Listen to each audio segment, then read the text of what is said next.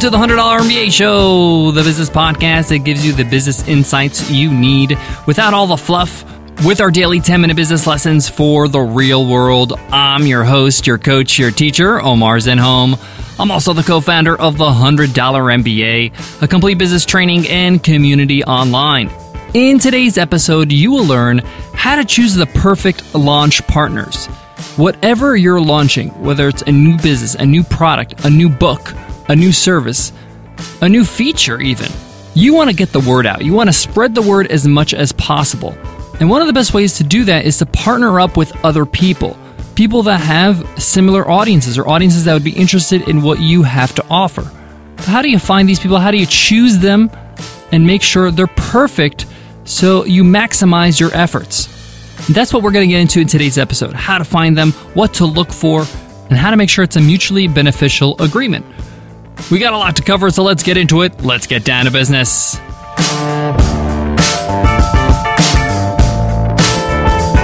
Today's episode is supported by Acer. Looking for a laptop that delivers on both performance and price? The Acer Swift 5 offers a powerful Intel Core processor, super slim design, and more. Discover new possibilities with the Acer Swift 5. Go to acer.com, click on store, and enter coupon code 100MBA at checkout to receive 10% off plus free ground shipping on a Swift series laptop, including already discounted models. Offer valid through April 30th, 2018, and limit to one per qualified order. Windows Hello, the password is you. Windows 10.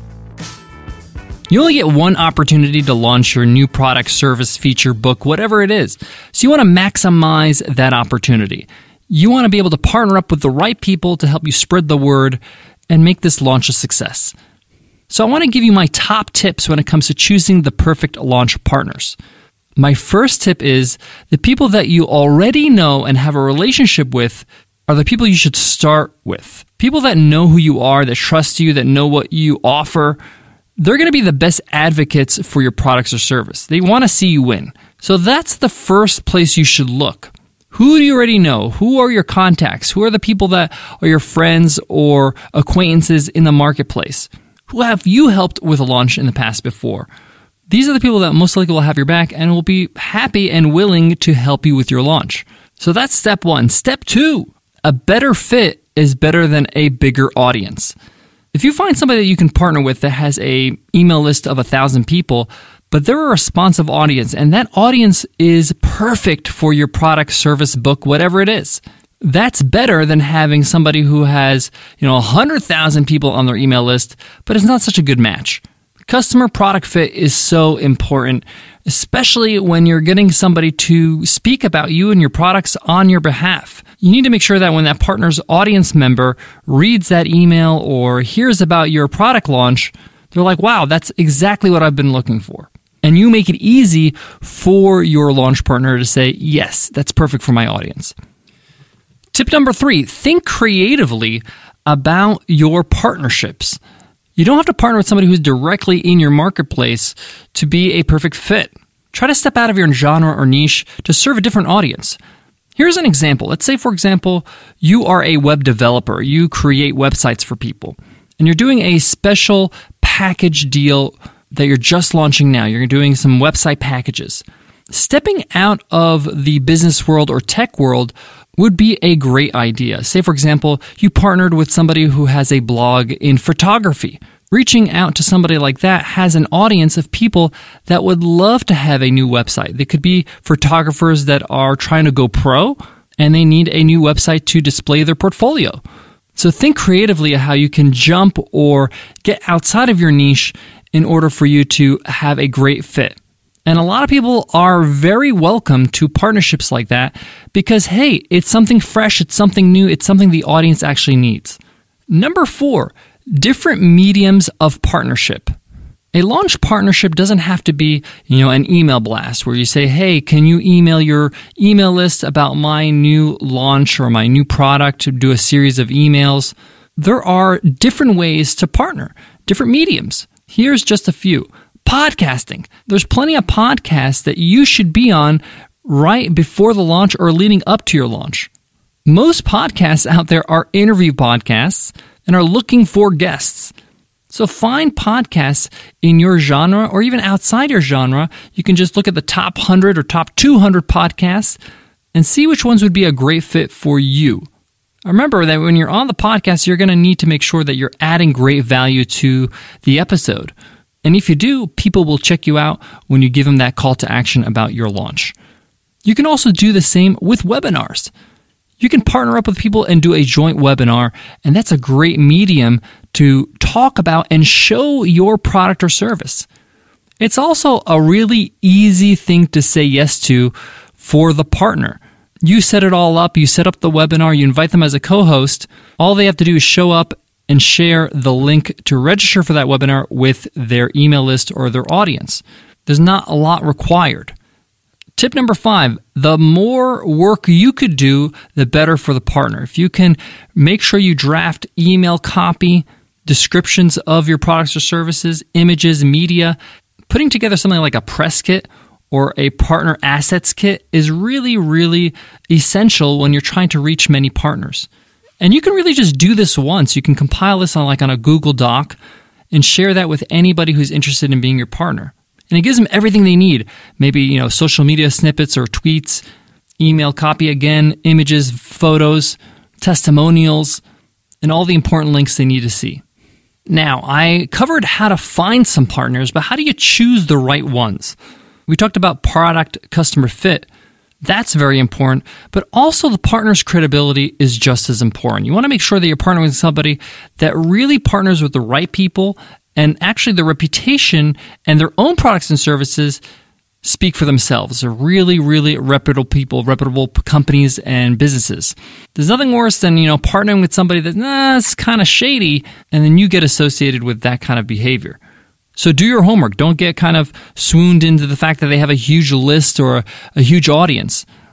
One bad partnership can really hurt your brand. In my experience, when I reach out to the partner, whether it's by email or Twitter or anything else, if I don't hear a response within a week, I just move on. I do follow up with a very simple email just saying, hey, just wondering if you saw this in your inbox or whatever it is. Would love to hear from you and hear what you think. But I kind of demote them and say, okay, this is a partner that's not really enthusiastic about actually getting involved or partnering up with me. I want somebody who's really enthusiastic and really wants to really, um, you know, be a champion of my product or service. Now, there's exceptions to this, obviously, if they're on vacation, if they have like an autoresponder that says, hey, I'm away right now. But that's kind of my rule of thumb. I kind of demote them if I don't hear back from them in a week. If I hear back from them after that, I kind of move them back up. But I don't really worry too much about it. I do one follow up, and that's that. If this is your first time partnering up with people for a launch, you don't have to have, you know, hundreds of partners or even like 10 partners. You can just partner up with three or four just so you can get your feet wet and understand how this whole process works. Don't put so much pressure on yourself to have like 50, 60 partners when you get started. And for anybody, that's a huge amount of partners. I rather have three or four solid people that are really in love with what I do and really want to spread the word to their audience than having like 20 or 30 lukewarm people, lukewarm partners. So, how do you approach these partners? Well, number one, like I said, the first step is make sure you try to look at the people you already know, so you already have a relationship, so you know that you're going to get a response and you can have some sort of dialogue. But let's say, for example, you don't know them, you don't know their contact information. Just go to their website, go to their contact link on the bottom or on their contact page, and reach out to them by email and just give them a straight up honest email. You don't have to give them a template. Please do not give them a template. Just say, Hey, I noticed your podcast. I noticed your website. I noticed your business. And I think it'd be a great fit for a launch that I'm doing. Here's a little bit about the product I'm doing or I'm launching. Give two lines describing the benefits of this product, book, launch, whatever it is and give them a link to that assets document I talked about. In the assets document with the pictures and the links and all the email copy, also mention what's in it for them. Are they getting a, a affiliate commission? Are you going to reciprocate in some way? What are they going to get in return? And just link to that document and just get them to respond with a yes. Just say, hey, if this sounds interesting, just respond and say I'm in. I'd love to schedule a call to hash out the details. That's all you're looking for an easy reply. You don't want them to have to reply with a bunch of questions. You can say yes, and then you can schedule a call later on. Obviously, this is really important to do well in advance so you have time to, you know, get everything organized and set up the calls and all that stuff. Now, remember those people I told you about your contacts, the people that you already know? You need to ask those people, hey, do you know anybody that would be a perfect fit for my product launch?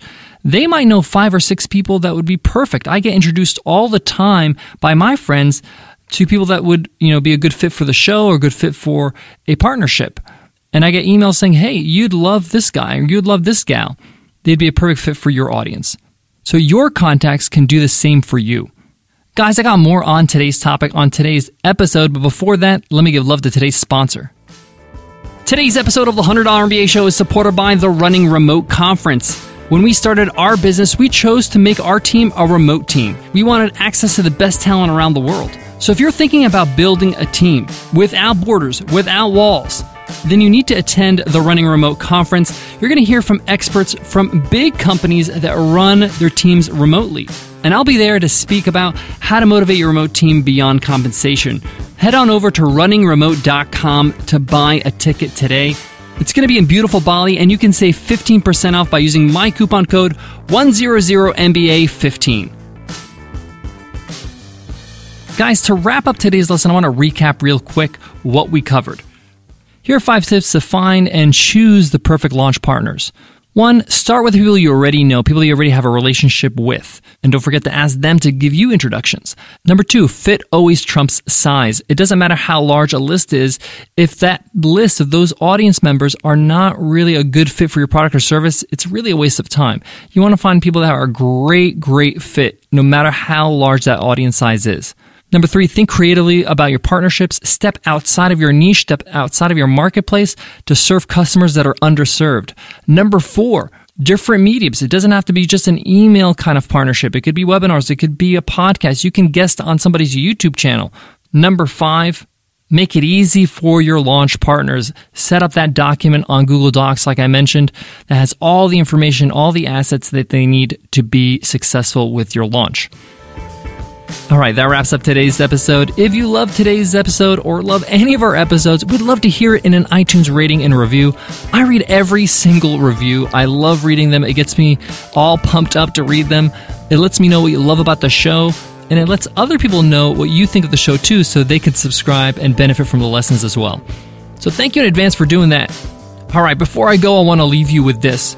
Any kind of launch in business can be stressful. So the more time you give yourself to plan, the better. You can spread out the tasks and therefore you can spread out the stress. So if you have a launch coming up or you're thinking about launching something in the future, start planning as early as possible. One of the things you need in a launch is a sales page. And in tomorrow's episode, I'm going to share four sales page hacks to increase conversions. Make sure you hit subscribe so you don't miss that one. Until then, keep rocking it with your business. I'll check you then. Take care.